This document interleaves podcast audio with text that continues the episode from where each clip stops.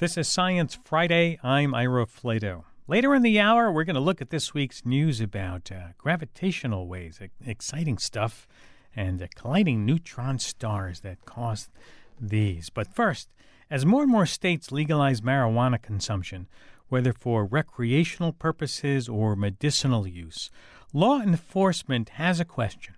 How do you test drivers? How, how do we test drivers for pot caused impairment? Can we make a breathalyzer for weed? Here with some solutions, plus other short subjects in science, is Lauren Silverman, health science and technology reporter at KERA News in Dallas, Texas. Welcome back, Lauren. Hey, good to be here. So, so why is it so hard to figure out if someone's driving high? Like you know, simple breathalyzer test. Well, yeah, it's actually a pretty big challenge. Standard breathalyzers don't detect marijuana. And what what officers typically do is run blood and urine tests. The problem with doing blood and urine tests is that those tests are not sensitive enough to show whether someone just smoked marijuana right before they got in the car or whether they did uh, they smoked marijuana or ate a cookie or whatever mm-hmm. it might be a week or even two weeks ago. So there's this race to get an accurate and a fast testing device to the market. Uh, hence, everyone trying to come up with these marijuana breathalyzers. And I visited one company in Oakland, California, that is creating a, a marijuana breathalyzer. It's called Hound. And the device is small and black, and it has a little tube sticking out of it. And you just blow through that tube a few times, and the CEO, Mike Lynn, says that in a few minutes, it's able to analyze and detect tiny amounts of THC, which is the active ingredient in cannabis, um, in someone's breath. Hmm. And and you, you, you want to know that if is, is this something that they just took, or as you say, not uh, taking a month ago because it stays in your blood. And here's a here's a, a, Texas law enforcement official expressing that view. I don't want to know that there's just something present. Just because there's alcohol in somebody's breath, or just because there's marijuana shown I need to be able to show prove that there's impairment that they can't safely operate a vehicle. Yeah, so that's um, Sergeant Mark Vinson, and he's a drug recognition expert. When I talked with him, he said it would be a game changer to have a device that could very quickly detect whether someone had just smoked or not. But the larger issue is okay, if they just smoked, what does that really mean about whether they're high? Yeah. And there's no nationally agreed upon standard. It's not like, oh, the 0.08 blood alcohol level where people agree, okay, that means you're impaired. There isn't that number hmm. for mm. marijuana. Yeah, it looks like they're going to have to come up with something as all this expands through the states. Let's move on to, uh, but stay in the realm of criminal science because there's some new findings about what happens if you're on trial and have a mental disorder of some kind. What's going on here? Yeah, I thought this was fascinating. So, criminal offenders who have a mental disorder, it turns out, are going to be judged more harshly if that disorder is genetic rather than environmental. And what that means, the researchers who, who, uncovered this are from the University of Missouri. They wanted to see whether it mattered if a criminal was born with a mental disorder or um, had some environmental factor that caused it, like childhood trauma. And they tested their hypothesis on two surveys with about 600 participants. They had the participants read one of two vignettes about an armed robbery basically a 22 year old guy goes into a bank and he's either arrested for robbing a bank or for robbing a bank and killing the clerk. And then the subjects are randomly assigned one of three follow ups, which describe this young man as having a brain disorder. And that brain disorder could either be genetic, environmental, or accidental. And what they found was that the offenders who developed mental disorders as a result of abuse or some sort of accident were seen much more favorably than those who had genetic disorders. In other, in other words, I mean, if you're born with a mental disorder, you're hmm. seen as deserving more blame and punishment than that, people who had wow. accidental. You know, that hardly hardly seems fair. Can the court system work around this bias somehow? Um, that I don't know. I'm not sure. I mean, it seems like at this point the research is just gives some clues for public defenders about how they might want to craft hmm. their their case when they're talking yeah. about what their client did, and they might want to emphasize childhood abuse and not genetic differences. Mm-hmm. Now, our next story takes us to the problem of gassy cows. Flatulent yes, cows, I'm... burping cows. Is there some? Is there anything we can try to get a lid on all that methane they emit? It's yeah, this has been an ongoing problem. The second largest source of methane emission in the U.S. is cow farts and belches. Belches are actually even worse than the farts.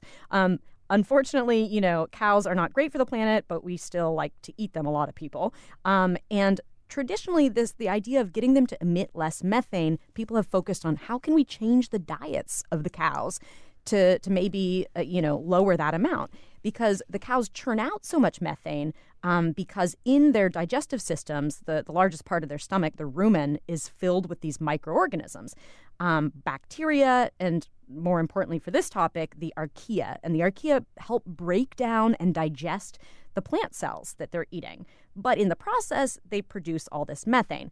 So it turns out what they eat actually matters less than what microbes are in their stomach. And what microbes are in their stomach has to do with their genetics. So the breed of cow actually matters more in terms of how much methane's coming out than whether huh. they eat grass or corn.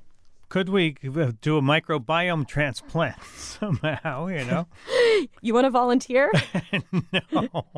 Well, we've heard about this in people, you know, trying to change their microbiomes. Yeah, I don't think the cow would enjoy that very much, but I, I think it would be even smarter, perhaps, if you know, people say if we could alter some genetics or, yeah. or, choose a breed that has the lowest emissions. And one last quick thing some insight into all those glowing stories about the health benefits of chocolate. They're, they're, what have we learned about that? Well, of course, Halloween is coming up and it's the season of candy everywhere. So, Vox decided to look at 100 studies that had been funded by the candy maker Mars and found that, get this, of those studies, they overwhelmingly drew glowing conclusions about cocoa and chocolate. I'm shocked. Um, shocked. You've heard, yeah, right? It's good for your heart. It boosts memories. It memory. It fights cancer. It brings peace to Earth. Okay, maybe not the last one, but um, those are the types of claims we hear. And you know, it turns out a lot of these studies are funded by the companies that make the products, like Snickers and Three Musketeers and all of that. And that's not unusual, but it is concerning. And um, the media coverage of chocolate you know mania doesn't help we're responsible too yeah. um, it seems to have influenced people's buying habits but and there, people are seeking out this dark chocolate there are some studies that say that one you know one ounce of dark chocolate a day could help you a little bit but you're talking about going overboard here yeah and you know it's just that those studies um, are observational. So there needs to be a little bit more research still of, of the health claims about mm. chocolate. There is some evidence that it can help um, with blood pressure, but it isn't really conclusive in terms mm. of the mm. risk of heart attack and so on. Just in time for Halloween. Thank you, Lauren. Sorry about that. it's quite all right. Keep it's, it's good for me. Lauren Silverman, health science and technology reporter at uh, KERA News in Dallas, Texas. And now it's time to play Good Thing, Bad Thing.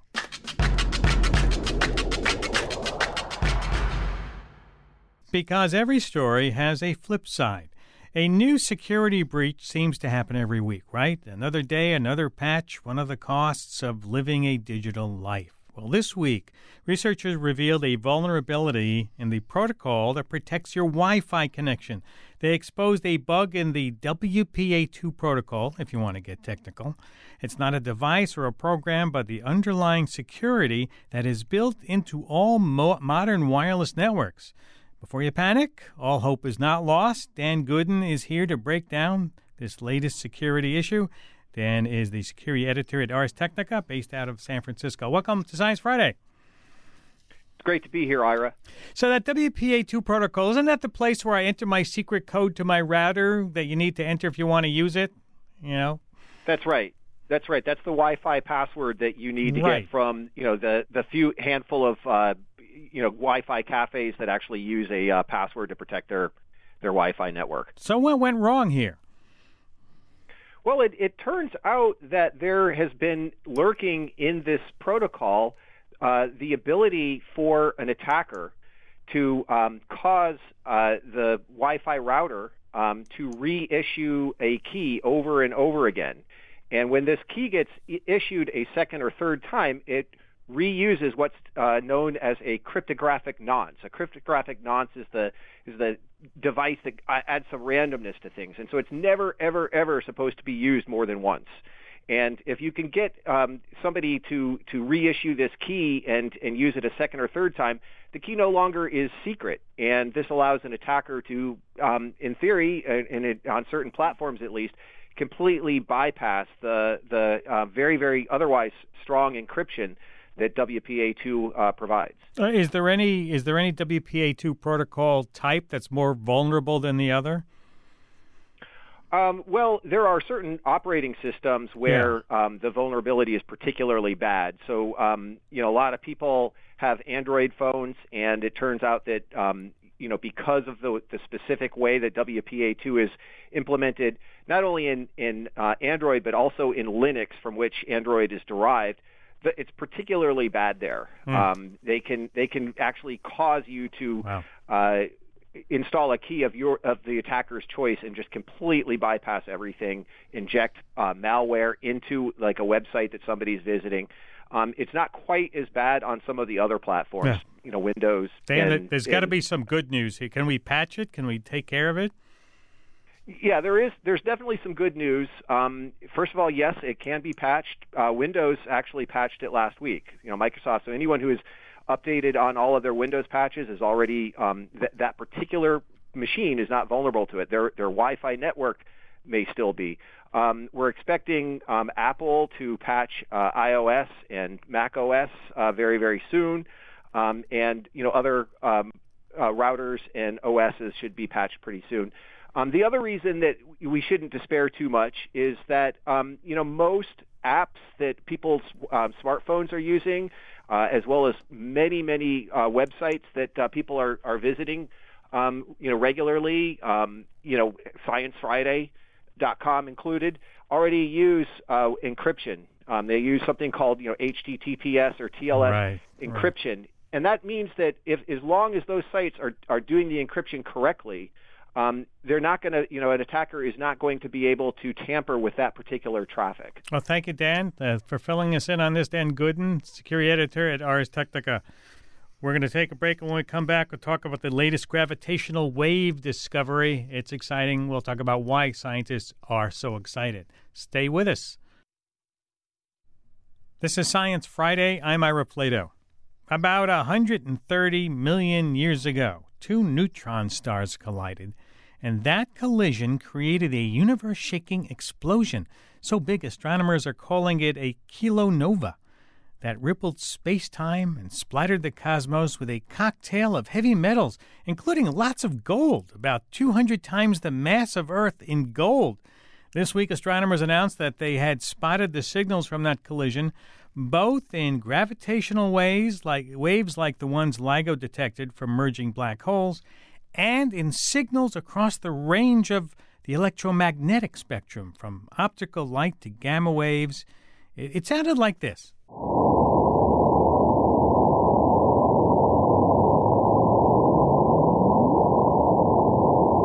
Oh, that little chirp right there at the end. I hope you could hear that because uh, it was kind of faint. And joining me now to talk about what makes that observation so important and what it means for our understanding of the universe are my guests. Vicky Kalogera is a professor in the Department of Physics and Astronomy at Northwestern University in Evanston, Illinois. She's also a member of the LIGO Scientific Collaboration. Welcome. Uh, hi, happy to be with you. Nice to have you. Daniel Holz is a, an associate professor at the University of Chicago and the Kavli Institute for Cosmological Physics and a member of the LIGO Scientific Collaboration as well. Welcome, Daniel. And thank you. It's so great to be here. I'll be, Dr. Kalogera, tell me exactly what exactly did astronomers see? What was the what was the signal or all the signals? Well, what's amazing with this discovery is that uh, we didn't just see, but we actually also heard. So, um, uh, first, uh, on August 17th, early on, we heard more than 100 seconds of gravitational waves coming from the in spiral, the death spiral of a pair of neutron stars. They were going one around the other until they came so close that they actually collided. So the gravitational waves came first, and we heard them with the LIGO detectors, uh, laser interferometers in the US. And then two seconds later, a cascade of waves across the whole electromagnetic spectrum started It started with gamma rays, the most, uh, the most energetic light we have, and continued with optical light, uh, also later X rays, and eventually um, uh, radio waves that continued over hours, days, mm. and weeks. This combination of gravitational waves and electromagnetic waves coming from one cosmic source has never been observed before. So wow. this was one amazing 1st mm-hmm. uh, and Dr. Holz, why is this such a big deal? What do we learn from neutrons colliding that we would not know from black holes colliding? Oh, there's an incredible range of new science here, and it's really hard to pick out what's most exciting. I mean, there's we learn about the speed of gravitational waves. We've now learned that the speed of gravity is uh, the same as the speed of light. We've learned where the gold and the platinum in the universe is made, or at least a good fraction of it. Um, we've also been able to measure the scale of the universe in a whole new way. I mean, these are all completely new developments, all from this one discovery. Hmm. Our number 844-724-8255 if you'd like to talk about it. You can also tweet us uh, at sci, uh, sci um, uh, Dr. Gallagher, explain for us what a neutron star is, how big it is, how it's different than a black hole. So, a neutron star is actually the most compact star that uh, nature can form, and it is still not as compact as a black hole, but it's still a star in the sense that it is still made of matter, uh, regular particles, primarily neutrons, and that's why we call it a neutron star. Now, it comes from the demise of uh, very massive stars, about 10 or 20 times the mass of the Sun. When those stars run out of nuclear fuel, they cannot support themselves against their own gravity. So, the inner parts of those stars collapse under their own gravity, but eventually they don't become black holes, mm. not, they don't become points, but instead they manage to support themselves because of um, uh, nuclear uh, pressure and they manage to become neutron stars. Now, these are very small, they're as big as since I, I both Daniel and I are in the Chicago area. They are about the size of the city of Chicago, but they have a mass which is one and a half times the mass of the sun. One teaspoonful of that neutron star matter is as heavy as the whole mountain uh, of Everest. Wow. Um, so this is extremely dense matter uh, which has very peculiar properties. We don't have these kinds of properties on our planet. So the only way to study this kind of material is really by studying uh, cosmic sources that, like this collision. Mm-hmm. And and how do you know from looking at the data that last year's observations were black holes merging, mm-hmm. and this event is neutron stars? How do you, how do you know that? So this we know in two different ways. Uh, first, the gravitational wave signals are very different. So they both have this characteristic sound that you played in the beginning of the segment, which was this chirp like sound, whoop, except when it is neutron stars, the signal in gravitational waves is much longer. So we heard it play much longer. Uh, in this case, it was more than 100 seconds. Uh, so long signals imply small masses, and that tells us that we are dealing with neutron stars, given what else we know in astronomy and astrophysics. Uh-huh. But there is now one might ask, you know, why couldn't it be small black holes? You know, about one and a half times the mass of the sun, but black holes. Yeah, I'll ask and it. There, there we need the electromagnetic waves. The fact that we saw light right after the collision means we had at least one neutron star. That's really interesting, and, and you know, Dr. Holz, there's been a lot of a lot have been made in, uh, about how much gold came out of this collision. What what what is the connection between this event and the heavy metals like gold in there? Why why so much? Well, one one of the interesting things about the way the elements are made, so we have a very nice picture of how this is all made um, from the very Big Bang where the Big Bang makes some lighter elements like hydrogen and helium, and then uh, those elements form stars, and the stars burn and produce heavier elements. And that story works all the way to iron. And it works very well and it kind of accounts for everything we've seen, um, but not past iron. So, heavier elements like gold and platinum, we've had trouble explaining how there's as much gold and platinum as there is, uh, for example, in our galaxy when we make observations. And this now helps address that question. What we've seen through measuring the light, through measuring um, everything with our optical telescopes and these other telescopes, um, what we've now measured are signatures that, that indicate all these heavier elements are being made and, and they're being spewed out uh, into into the galaxy where this thing resides. And so we're actually watching the movie of the formation of that gold and platinum, and a lot of it. As you said, it's many many times the mass of the Earth in in gold and in platinum. There's also uranium. There are a bunch of other things being being produced and then being spewed out. And so now we can say this is where it all hmm. comes from.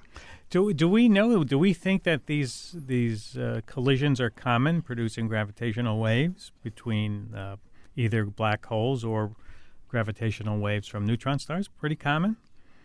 Well, so it, it, oh, you can go, Vicky. It's okay, Daniel. We both know the answer. Um, so I would say, so I would say, um, so we have had suspicions of how uh, common these collisions are, but with this one observation, we've actually gotten a much better picture. Uh, it's, it turns out that uh, they are very rare, as we expected, but not as rare as they could have been. So in terms of numbers, in a galaxy like our own, these collisions maybe happen a dozen times, maybe a few dozens times uh, per millions of years. Wow, let's, so well that, that that's ra- rare. That's that's rare, but they could be coming in from other parts. My question is, if we if these are coming from different places, different neutron stars, let's say, or different black holes, and they're actually warping the space around them and sending a wave of gra- a gravitational wave what happens if two of them meet? Two gravitational waves, one from two different collisions, meet in space. What happens at the juncture, like ripples in the pond of two ripples, when they meet? What happens to the to the gravitational waves? So, so what's interesting about that is the very first paper I ever wrote, the very first project when I was an undergraduate, was on that specific question. And I showed that if you had really strong gravitational waves crashing into each other, you could make black holes. But for what we're talking about here, with our detectors on Earth, we had to build a state of the art detector. We, we pushed the technology to the very edge, and we barely, barely detected anything. And so, even if we had multiple sources of gravitational waves all coming at the same time, it would still barely register. It's uh, unfortunately it's very difficult to make extremely strong waves all co- colliding in the same place. Mm. So it's it's it's not like you know I'm thinking waves in the pond. You see how they build up, and waves in the ocean. But you're saying these are so weak, wouldn't get any buildup.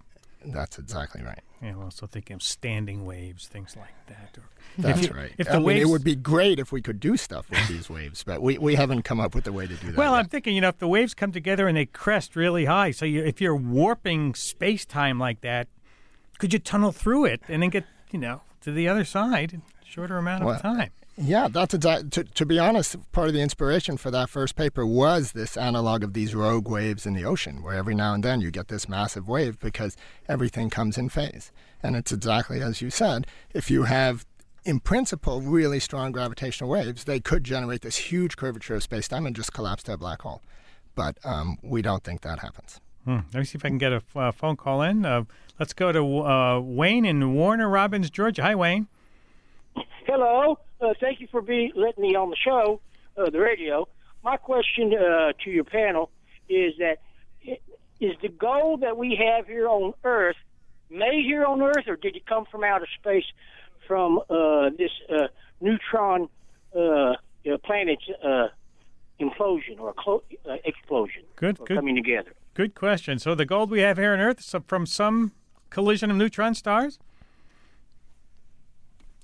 Um, so what do you uh, think? yeah, so I, my my money would be on that it's coming from something what we call a kilonova. Exactly these sorts of things. That you know, sometime in the past, probably many millions of years ago, there was a collision like this in our Milky Way galaxy, and it spewed a bunch of gold out, and and eventually, actually, this would be probably much much longer. Now that I'm thinking about it, probably be billions of years ago. And when the Earth formed, some of that gold was part of its formation. You just blew my Yep. mind on this thing. Indeed. Uh, And that That's gold that's, that's go on. That Vicky. gold exists uh, in the gas that uh, uh, surrounds the sun. It becomes planets. It goes into our mount, mou- mountains, and we get it in the mines, uh, and we make our jewelry and our watches. But it's not made in the earth. It pre-exists. I'm Ira Flatow. This is Science Friday from PRI, Public Radio International. Talking with Daniel Holz and Vicky Kalogera, who just, as I say, blew my mind. But this this gold is much more valuable than it's when you think of where it came from. How much more valuable it must be. Well, you can see part of the reason we're so excited now. I mean, to have have figured this out, it, it, it's pretty good. What's up? uh, and so this is part. Is this part of the excitement? You know, of of the neutron star collision discovery. I mean, what other things are blowing your mind about this this discovery? Are you measuring the universe more accurately, or are we measuring constants more accurately? So something I'm particularly excited about is is this ability to measure the expansion of the universe much much more accurately, or at least in a completely different way.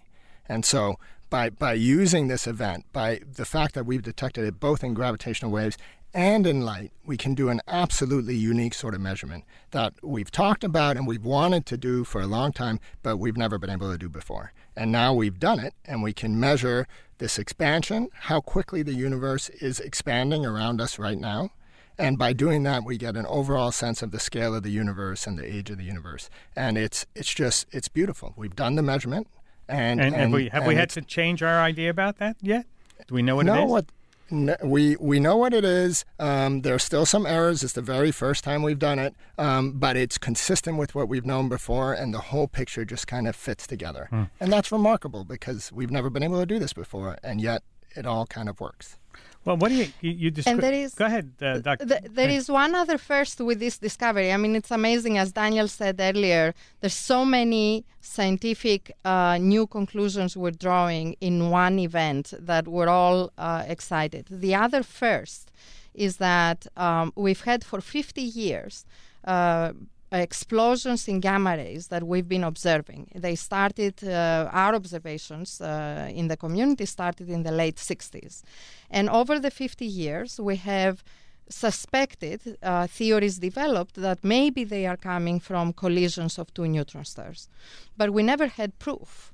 Uh, for the first time with this discovery and the addition of the observations of gravitational waves, now we know we're dealing with a collision of two neutron stars from the gravitational waves. And two seconds later, we see the gamma ray emission arriving.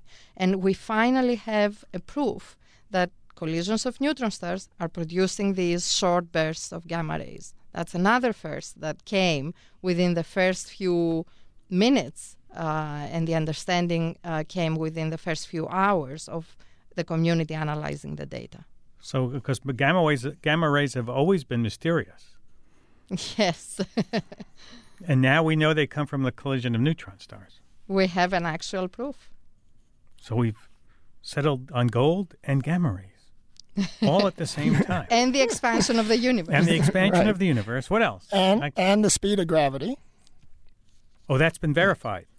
Yeah. So this was the first Yes. time we could measure that gravitational waves go at the speed of light. Now the theory says that it, it has to, and this is what everyone expected. But now we've measured it. We showed. I mean, the gamma rays and the gravitational waves uh, arrived at Earth after traveling for over 100 million years. They arrived at Earth within two seconds of each other. So their, their speeds are, uh, you know, to 15 decimal places are the same. We now have something to really be happy about for this this weekend. Wow. All that, all that. No wonder. and for much longer. This is only the beginning. yeah, th- that's that's the truth. Well, we'll hoist a beer to all you guys and gals uh, for for the work you've done. Thank you very much, Vicky Kalogera and uh, Daniel Holz, uh, both members of the LIGO Scientific Collaboration. Thank you both for taking time to be with us today. Very, very informative. Thanks again. Thank you, thank you. Thank you for having us. You're welcome. After the break, Walter Isaacson joins us to talk about the art and science of Leonardo da Vinci and uh, how he made the smile and all other kinds of stuff on the, Mo- on the Mona Lisa. So stay with us. We'll be right back after this break. This is Science Friday. I'm Ira Flatow. If you've seen the Mona Lisa, you know it holds your attention longer than most portraits. The slight smile and the sideways glance is subtly captivating, and according to my next guest, gives a glimpse into her thoughts. He says it's no accident. Leonardo da Vinci engineered it that way. He carefully studied how the muscles of the face work to be able to translate emotions into paint. Da Vinci also studied engineering and anatomy to unite art and science. He created stage sets, anatomical drawings. Nothing escaped his eye. My next guest has profiled innovators like Steve Jobs and Albert Einstein. His latest book examines the life of Leonardo da Vinci. Walter Isaacson is the author of Leonardo da Vinci. He's University Professor of History at Tulane and CEO of the Aspen Institute. Walter, always happy to have you back on Science Friday. I love your show, Ira. That was a great segment on LIGO, and it's always a pleasure to be back. Thanks. Well, thank you, Walter. Uh, uh, we have an excerpt of your book on our website, along with all the images we're going to talk about. So if you want to see what we're talking about during our conversation, go to sciencefriday.com slash Leonardo.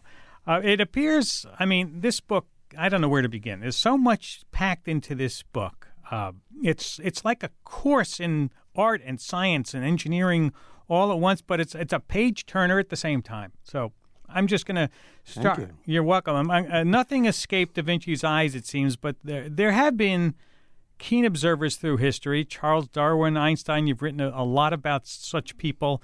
But what makes special uh, Da Vinci's skills of observation? What sets Da Vinci apart from all of these others? Well, first of all, it's what you said, which is that he connects all of the disciplines. You know, we sometimes get ourselves a bit siloed, but Leonardo was curious to know everything there was to know about everything you could know about creation, including how we fit into it. And he made lists of questions every week from why is the sky blue to ask a friend of his about how to do a measurement of the sun to things like uh, describe the tongue of a woodpecker something he'd want to know only out of pure curiosity. So, a wide ranging curiosity and an ability to connect the beauties of art and music to the beauties of nature. Just like Einstein, we were just talking about him, when he was having trouble with those uh, field equations for general relativity, he'd pull out his violin and play Mozart to connect him to the harmonies of the spheres. And Leonardo da Vinci, to me, is the ultimate example of somebody who sees beauty across both art and engineering.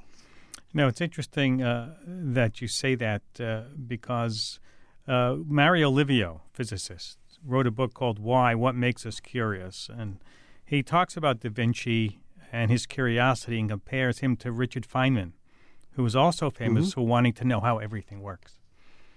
Yeah, I, well, the thing about Leonardo is that he was lucky to be born out of wedlock, because had he been a legitimate first son, he would have had to have been a notary like his father and grandfather and great grandfather, mm. and he would have been a horrible notary because he was always getting distracted and being curious about new things. And he also had to be self-taught. He couldn't go to one of the, you know, classical schools filling up the Renaissance kids with scholastic medieval wisdom and he became a disciple of experience, he kept calling himself. And that meant he was curious. He was always poking and prodding at things. And we can kind of learn from that. We'll never quite be like Einstein in understanding the curvature of space time, but we can be like Leonardo and understand the curving of a leaf and why the sun sparkles on it and how it casts a shadow off of a curved object. Yeah. Uh, if you were to ask him, is he are you a scientist? Are you an artist? He would see hmm. no difference between the two. That's the exact right answer. Uh, you know, he did not make a huge distinction. Uh, when he reached that unnerving milestone of turning 30, he writes a job application to the Duke of Milan, and he lists all the things he can do in 11 paragraphs. And the first 10 paragraphs are sort of engineering and design. Like I can design public buildings, I can divert the course of waters, I can make weapons of war. It's only in the uh, 10th par- uh, the 11th paragraph where he says, I can also paint. But if you look at, say, Vitruvian Man, the guy spread eagle in the circle in the square, which is a self portrait of Leonardo figuring out how do I fit in, how do I match the proportions of a church and of the universe. You can see that as an icon both of the connect of science and of art, and as you say, the fact that there isn't much of a distinction between the 2 mm-hmm. Tell us a, a bit about the backstory on this image. What was he trying to depict there? Well, he was doing many things. First of all, his whole life he wrestles with that wonderful mathematical puzzle of squaring the circle. How do you make a square the exact same area as a circle using only a ruler and a protractor? There may be 500 drawings in his notebooks on that sort of thing. Secondly, he was working on church designs, and Vitruvius, the ancient uh, uh, architectural writer, says a church should be designed like the proportions of a human. Now, we think of Leonardo as some loner going into a garret, but actually he went with friends to Pavia. They looked at the church there, and two or three of his friends all did drawings trying to show the proportions of a human, proportions of a church. Leonardo is the one who makes maybe 300 or so measurements of humans, his students. He measures every part of their anatomy, both standing and moving and it's exactly scientifically correct. But even more uh, thrilling is that when he does it, it's also a work of unnecessary beauty, perfect shading, him standing there naked, feeling naked against the universe and the cosmos. And it's very spiritual because it is the circle and the square mm. and how that represents the earth, the cosmos, and the proportions of a church. It was just a wonderful few weeks where he and his friends are doing that study, and out of that collaboration comes this amazing burst of creativity that we all wear on our t shirts or on our coffee mugs mm. To sort of represent the confluence of science and art. Uh, you, you were actually able to see the original Vitruvian Man in person. Well, what was that oh, boy, like? What, what was what was yeah? What was it like? You know, it's on the fourth floor of the Academy uh, in Venice, and they keep it in a closet because it's not supposed to be exposed to light. But you know, with a lot of phone calls and whatever, I was said, you know, can you show it to me? And you climb up the four flights of stairs, and they just open a closet and they bring it out in a gray folder, and suddenly there's a thrill because I've been studying how he does the circle and the square, but you see the precision of those sharp lines. He knows to make the square a little bit lower on top than the circle. And it's not like he's sketching this. This is a sharply incised line. And then the point of his protractor right in the middle, so that the navel is in the middle of the circle and the genitals the center of the square. And you just see that this wasn't some off the cuff sketch, but something where we feel the hand of the master touching the paper and making those lines. Mm-hmm. Let's talk a little bit, a bit uh, because we have to. It's there, the Mona Lisa, his most mm. famous work, and of course known for that smile and a glance. And tell us a bit about how he engineered that look to convey a certain internal you know, uh, psychology. Uh, well, when I was doing this book, instead of just basing it on his art masterpieces, I wanted to base it on the page after page, 7,000 or more notebook pages he did. And so I go through them and on a bunch of them, about 12 of his anatomy things, he's dissecting a human face, taking the peeling the flesh off of a cadaver, doing every muscle and nerve that touches the lips. He discovers many things, including things you and I could discover, like the bottom of the lip is a muscle, but the top lip isn't, so you can push out your lower lip, but not push out your, you know, things like that, that he's just so observant, he discovers. But on the 12th page of these drawings, at the very top, I'll look, and there's a faint sketch, and just a sketch of a smile. And you see how his studies of anatomy, he's starting now to sketch in light chalk the Mona Lisa smile. He also dissected the human eye and found that the light that hits the center of the retina sees detail. The cones there see details, whereas on the edges of the retina, the cones are better at seeing shadows. So at the very edge of the lips, after 14 years, he's still painting that smile on the Mona Lisa. He makes the details turn downward a tiny bit, but the shadows turn upward. So it's an elusive smile. If you look directly at the corner of her lips, you see the detail, and she doesn't look like she's smiling. But your eye wanders to her chin or her cheekbone, and suddenly the smile pops on. So it's an augmented reality. It's interactive, and your own reactions seem to be affecting her reactions. So it her reactions change as you look at her. You know, is she happy? Well, look again. What's the mystery behind those eyes? What is she thinking? Look again, it will look different. And so that's why the Mona Lisa is not just the most famous painting in the world. It deserves to be the most famous painting and the most beautiful painting in the world. And he just didn't sit down one day, as you say, and paint it. It took many, many years. No, it was a cloth merchant's wife, you know, in 1503 gets asked to do it.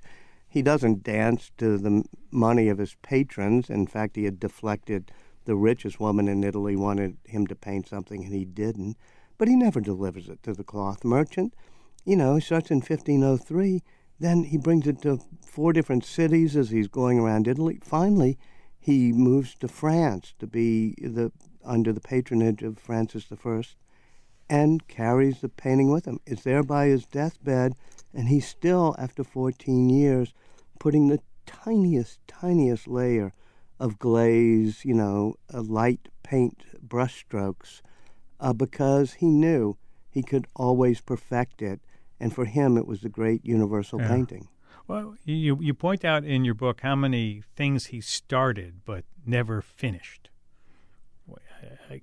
Did, did he hmm. just lose interest a bit of a them? lapse. Yeah, they just lose interest well, in them, or do you get distracted? Oh, you know, because he's curious about something. Oh, I see something new. Let me let me work on that thing. Well, first of all, yes, he got distracted. Secondly, he let the perfect be the enemy of the good. As a young painter in Florence, he's doing Adoration of the Magi. It's a swirling collection of you know kings presenting gifts and people slapping their forehead. And Leonardo has just learned how not only to make how shadows can be perfected, but how light bouncing off of an object will change the texture of shadows. So it gets very complicated as he does it, and he puts it aside. He can't make it perfect. Likewise, he puts aside St. Jerome in the wilderness. But what happens, he goes back to St. Jerome 20 years later after dissecting a human neck, and he redoes the neck muscles of St. Jerome. So I think partly he gets distracted, partly he wants to be such a perfectionist he won't just deliver a painting when it gets good enough. And thirdly, as with the Mona Lisa, he thought, let me just keep it. I'll always be able to improve it, as he did with the St. Jerome. Where did he get his energy from? Working on so many things. well, it came from curiosity. He was a guy totally driven by curiosity. And the delight is we have all these notebook pages. So he'll make a list of things he's curious about. And it's as if he's driven.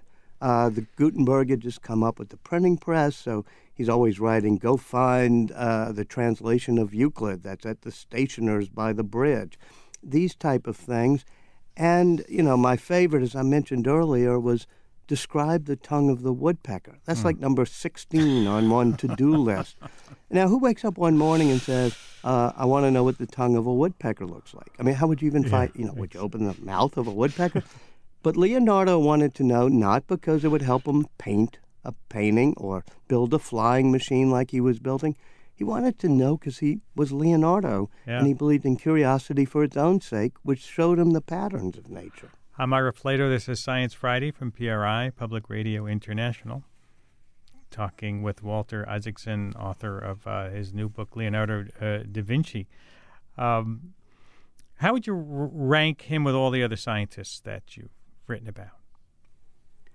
Let's take Einstein, who you were talking about earlier in the show. Einstein was almost touched by lightning, as you would say, meaning he had a processing power that involved the ability to use equations to describe the curvature of space and time in ways that an ordinary mortal cannot really aspire to. Leonardo, if you go through his notebook, made arithmetic mistakes. He left things unfinished. He wasn't particularly great at making theoretical concepts. He was just very good at experiment and sort of understanding nature by seeing patterns across things like swirling water and the pumping of the heart valve and the River Jordan going by the ankles of Jesus, all these things that sort of form a certain swirling patterns for him. He could do that. So his genius was a little bit more self made. Mm. It came from pushing himself to be very observant. He'd write in his notebook, go down to the moat by the castle and look at four winged dragonflies to see if their wings flap in unison or move alternately. These are things we could all do if we would pause a few times a day, maybe even a few times yeah. an hour, and say, let me look a little bit more closely at that. And by doing so, we would see how things cross different disciplines in nature and form certain beautiful patterns. And we don't have to aspire to be Einstein, but we can all aspire to be more like Leonardo. Yeah, and he did, did was not boxed in by what people wanted him to do, and he combined the beauty of, uh, of art and science. Walter Isaacson's latest book is Leonardo da Vinci. He's also CEO of the Aspen Institute in Washington. You can read an excerpt at our website at sciencefriday.com slash Leonardo. I've read all of Walter's books, and I this one is a masterpiece and a lesson. And I, you must have taught yourself art just writing this book, Walter. Thank you very much for taking time to be thank with you, us today. Thank you. Charles Bergquist is our director, senior producer Christopher Intagliata. Our producers are Alexa Lim, Christie Taylor, and Katie Hiler. Our radio intern is Sushmita Pathak. And we had uh, technical and engineering help today from Rich Kim, Sarah Fishman, and Jack Horowitz. And you can now listen to us on Alexa. Alexa, play Science Friday, and she will. And also on a Google Home. Two different ways to uh, know that Science Friday is on all week long, not just on Fridays every, anymore. I'm Ira Flatow in New York.